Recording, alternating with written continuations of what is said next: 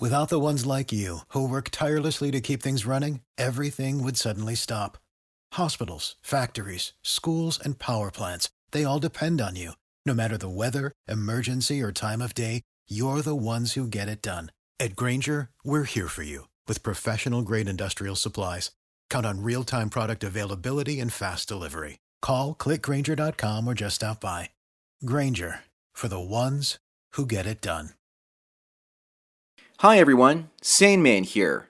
As many of you probably already know, there was a shooting here in Canada, in Ottawa, the capital city. And the gunman killed a soldier at the Canadian War Memorial, and then made his way into the Parliament, where he was eventually killed by the authorities in the Parliament buildings. And the motives behind the shooting were considered driven by extremist Islamic influence by someone that can be described as being a lone wolf gunman. But what many of you didn't know is that on that same day, with all of the commotion, Stephen Harper, the Prime Minister of Canada, pushed through legislation that allows for more snooping into the personal lives of Canadians, with new powers proposed to CSIS, which is Canada's spy agency. I'm also putting a link to that piece of news in the description below, so you can actually have a look at it for yourselves. And according to that article, there are many people on social media that suspect that the shooting was actually a false flag operation designed to help take away civil liberties from Canadians when it comes to freedom of speech. So, why is that important to MGTOW and this idea of leaderless resistance? Well, the strength that MGTOW philosophy has is that we don't meet in public spaces and we have no hierarchy. This is amazing because we can grow our movement and government agencies are not fully aware of what we're up to. And because we're all effectively going our own way, we are hard to profile as individuals because we all have diverse backgrounds.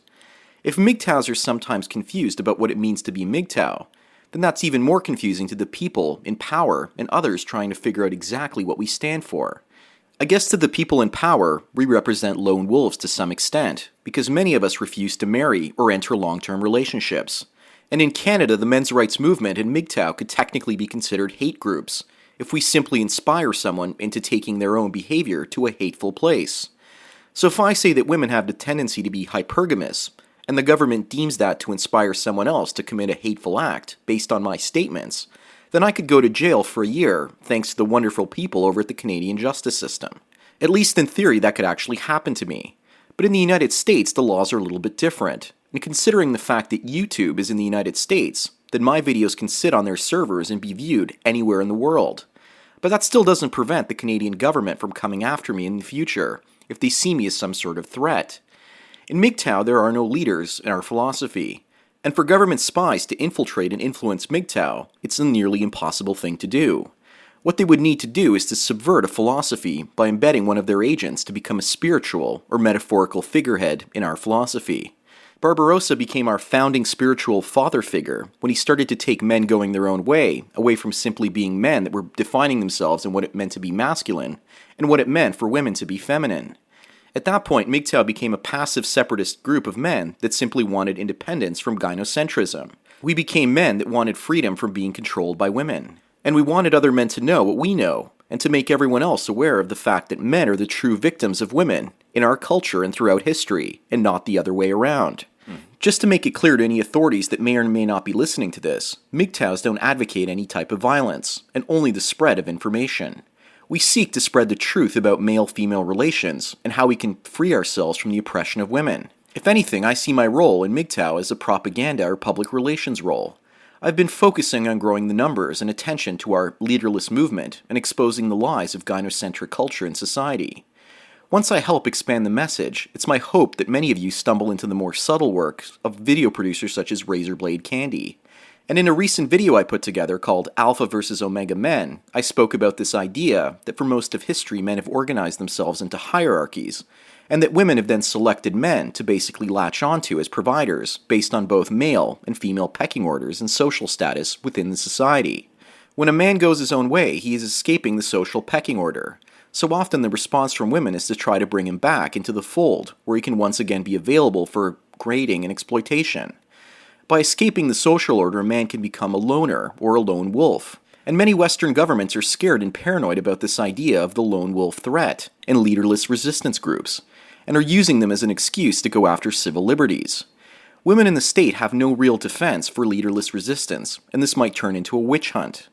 In hierarchical forms of resistance, you can infiltrate and destroy movements from within.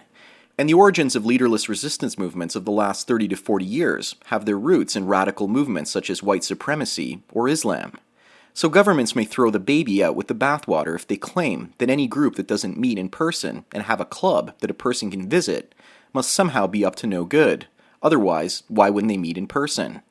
I've had dozens of people contact me in the last few months wanting to meet me in person.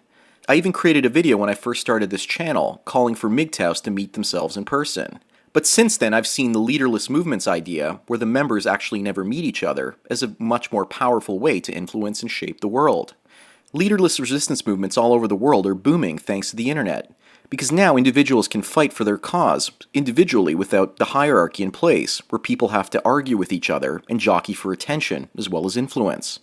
With regards to feminists, most of them are still using the old 20th century world model of guerrilla and hierarchical resistance. It worked quite well for the last 50 to 60 years, but most women will probably have an impossibly hard time organizing into resistance movements that have no leaders. They have to push for strength in numbers, and they have to meet face to face to communicate with one another more effectively.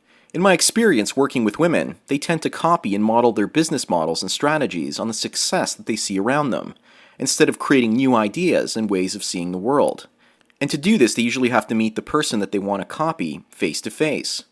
I found that in general, they seem to have a harder time visualizing the finished product or service in their heads. So many will replicate what they see their colleagues are doing, only after seeing the work in person. Back in my college days, my feminist professors would say there was no such thing as originality, and that every idea had already been done.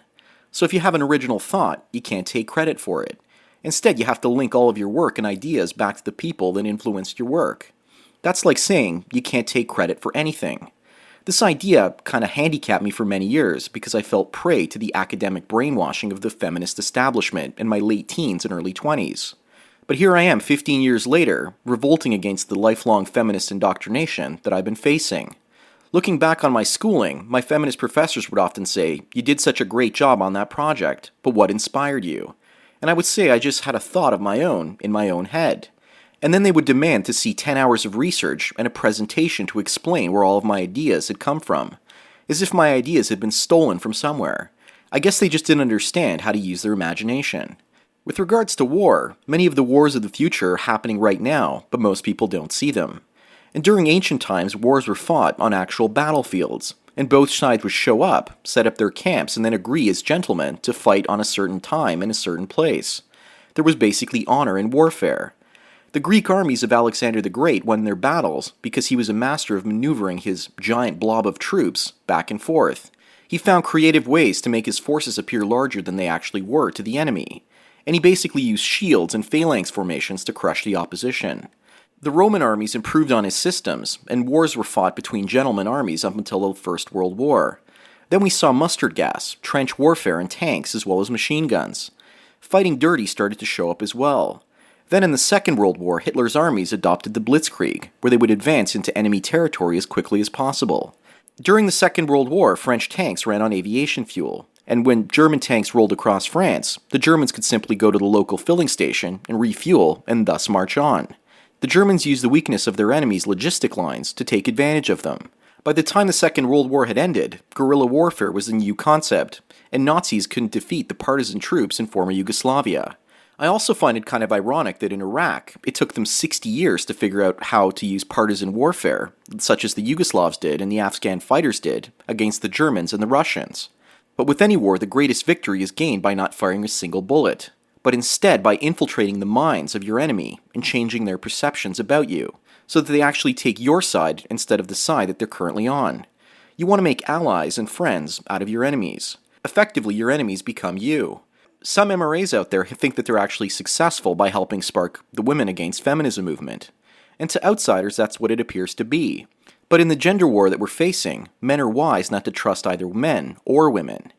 Now, changing the subject a bit, Thunderf00t's Twitter account was recently deleted because some of Anita Sarkeesian's fans or followers probably complained. All feminists can seem to do at this point is try to censor thought, and they're basically on the defensive.